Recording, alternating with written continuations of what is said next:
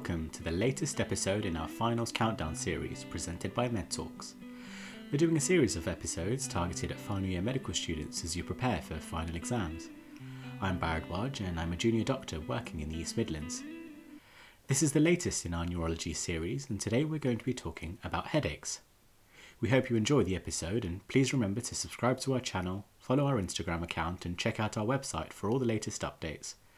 We welcome your feedback and suggestions for other topics you'd like us to cover. Headaches are among the most common presentations you're likely to come across, particularly if you're working in general practice or A&E, and may be attributable to an array of potential causes. These exist on a spectrum, from the benign but no less painful, most commonly tension headaches and medication overuse headaches, to the often debilitating but treatable, such as migraines and cluster headaches, and the more insidious, such as space occupying lesions, meningitis, and a subarachnoid hemorrhage. We'll start by considering migraines, which is among the most common cause of headache and thought to affect up to 15% of us, disproportionately affecting women in the ratio of about 3 to 1. We'll discuss some of the risk factors and common triggers, diagnostic criteria and key clinical features, the management of migraines, both prophylactically and abortively, and some special considerations to think about in females. The pathophysiology of migraines is poorly understood, and all manner of suggestions have been put forward. These include increased cerebral edema and intracerebral vasodilatation during acute attacks, neuronal hyperexcitability, and trigeminal nerve dysfunction as a consequence of increased vasoactive neuropeptide release, such as CGRP and substance P. Migraines are strongly associated with obesity and a family history. However, common triggers may be remembered by the mnemonic chocolate, which are implicated in up to 50% of individuals with migraine. These are chocolate, hangovers, the oral contraceptive pill, cheese and caffeine, orgasm, lions, alcohol, travel, and exercise. When we think of migraines, we tend to think of an aura followed by a headache. And whilst it's true that this is the classical presentation of a migraine, migraines may manifest as anything ranging from an isolated aura with no subsequent headache or episodic headaches without a preceding aura. Let's talk about some of the prodromal features that may augur a migraine attack, typical migraine auras, and a description of the headache itself. In the hours and days leading up to a migraine attack, individuals may tend to notice a change in mood, increase in cravings, and increased lethargy and tiredness.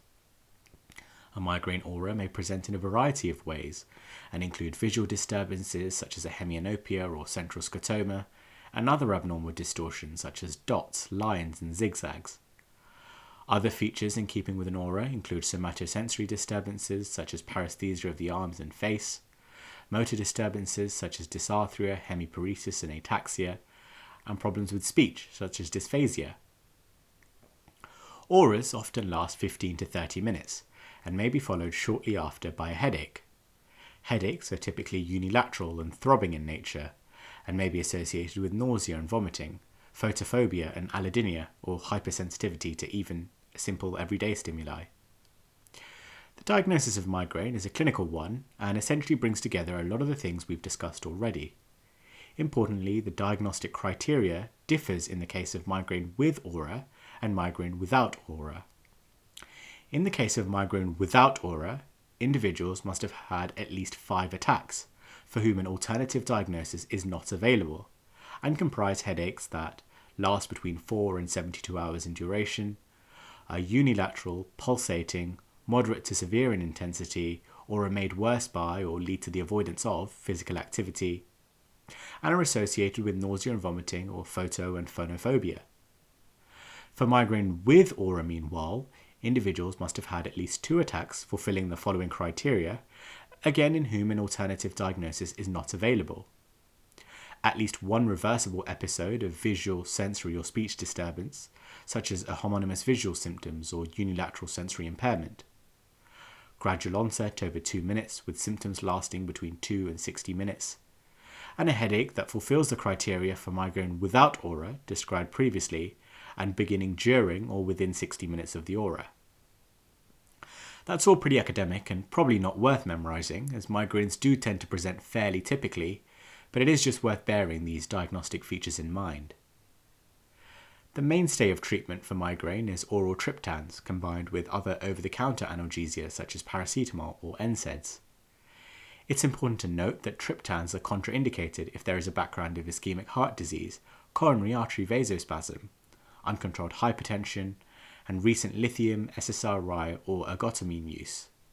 Side effects of triptans, although rare, include arrhythmias, angina, and an increased risk of myocardial infarction.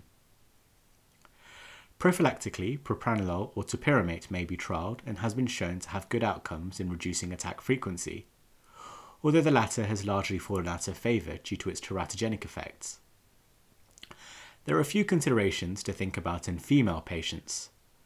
The incidence of migraine, particularly with aura, and ischemic stroke is increased with concomitant use of the combined oral contraceptive pill, alongside other risk factors such as obesity, smoking, diabetes, and hyperlipidemia. The progestogen only pill or non hormonal contraception should be offered instead in these cases.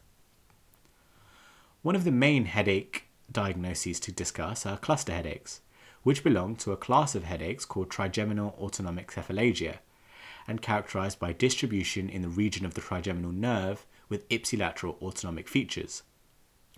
Cluster headaches are overwhelmingly more common in men and among the more disabling of headache disorders. Cluster headaches may present as acute severe pain around one eye associated with a watery bloodshot eye, lacrimation, facial flushing, and rarely ptosis and miosis.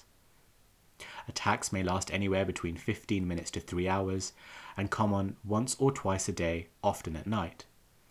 An episode or cluster may last up to 3 months, followed by pain free periods of months or even years, although occasionally these may become chronic as opposed to episodic. Treatment in the acute setting is with 100% high flow oxygen using a 15 litres non rebreathe mask alongside subcutaneous or nasal triptans. Also worth mentioning is trigeminal neuralgia, or tic douloureux, so named for the intensely painful facial twitch the condition causes. Trigeminal neuralgia is characterized by paroxysmal attacks of unilateral, intense, sharp stabbing pain lasting seconds, often in the mandibular and maxillary distribution of the trigeminal nerve.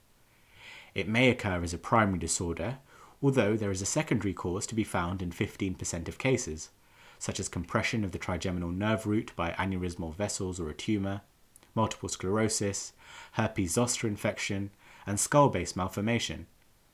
For that reason, an MRI head is often indicated to exclude secondary causes.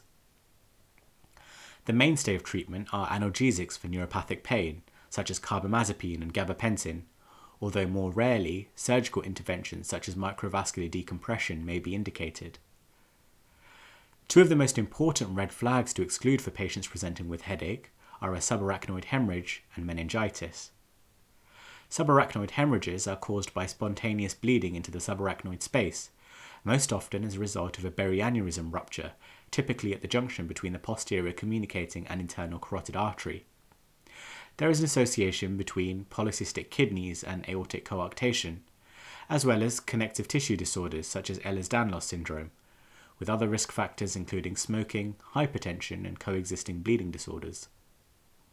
Subarachnoid hemorrhages may present as the characteristic, sudden, devastating, worst ever thunderclap headache in the occipital region, associated with vomiting, seizures, and collapse. There may be concomitant retinal, subhyaloid, and vitreous hemorrhages, with the presence of both a subarachnoid and vitreous hemorrhage known as Terson syndrome, which is associated with increased mortality. There may also be focal neurological symptoms at the time of the original insult, which may suggest the location of the lesion. For example, there may be pupillary changes suggestive of a third nerve palsy in the case of a posterior communicating artery aneurysm. Neck stiffness and Kernig's and Brudzinski's signs are later signs of a subarachnoid hemorrhage and may take around six hours to develop. Kernig's sign is elicited by asking the patient to flex their hip and knees to 90 degrees, with subsequent extension of the knee inducing pain. Brudzinski's sign, meanwhile, can be observed when forced flexion of the neck results in involuntary reflexive flexion of the hips. It's important to note that Kernig's and Brudzinski's signs may be observed in both subarachnoid hemorrhages and meningitis, and therefore a thorough history and workup is necessary to distinguish the pair. The mainstay of investigation is a prompt CT head, which may detect 95% of subarachnoid hemorrhages within 24 hours. If, however, the CT returns negative, but clinical suspicion remains high, a lumbar puncture should be performed at least 12 hours after the onset of symptoms to assess for xanthochromia, which is the yellow appearance of the CSF produced by the breakdown of blood into bilirubin. An LP performed earlier than this may show blood, however, it's difficult to distinguish between a true subarachnoid hemorrhage and simply a bloody tap. Management in the first instance is supportive and involves urgent referral to neurosurgery, maintaining cerebral perfusion, calcium channel blockers such as nimodipine to reduce cerebral artery vasospasm and therefore ischemia.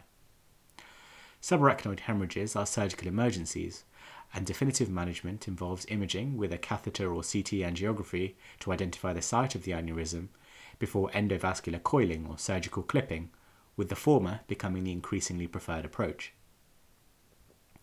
The final diagnosis I wanted to outline is meningitis. Acute bacterial meningitis is an emergency, caused most often due to Streptococcus pneumonia or Neisseria meningitidis. The latter produces the pathognomic non blanching petechial rash and warrants prompt benzyl penicillin administration before further management. Viral meningitis, by comparison, is benign and self limiting, with implicated organisms including enterovirus and cytomegalovirus. Features of acute bacterial meningitis include fever, headache, neck stiffness with a positive Kernig sign, as well as positive Brudzinski's sign.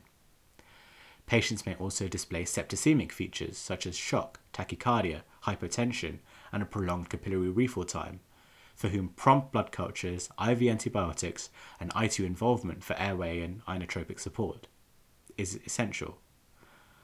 Without where meningitic features predominate, such as neck stiffness and photophobia without shock, it's important to examine for features such as suggestive of raised intracranial pressure.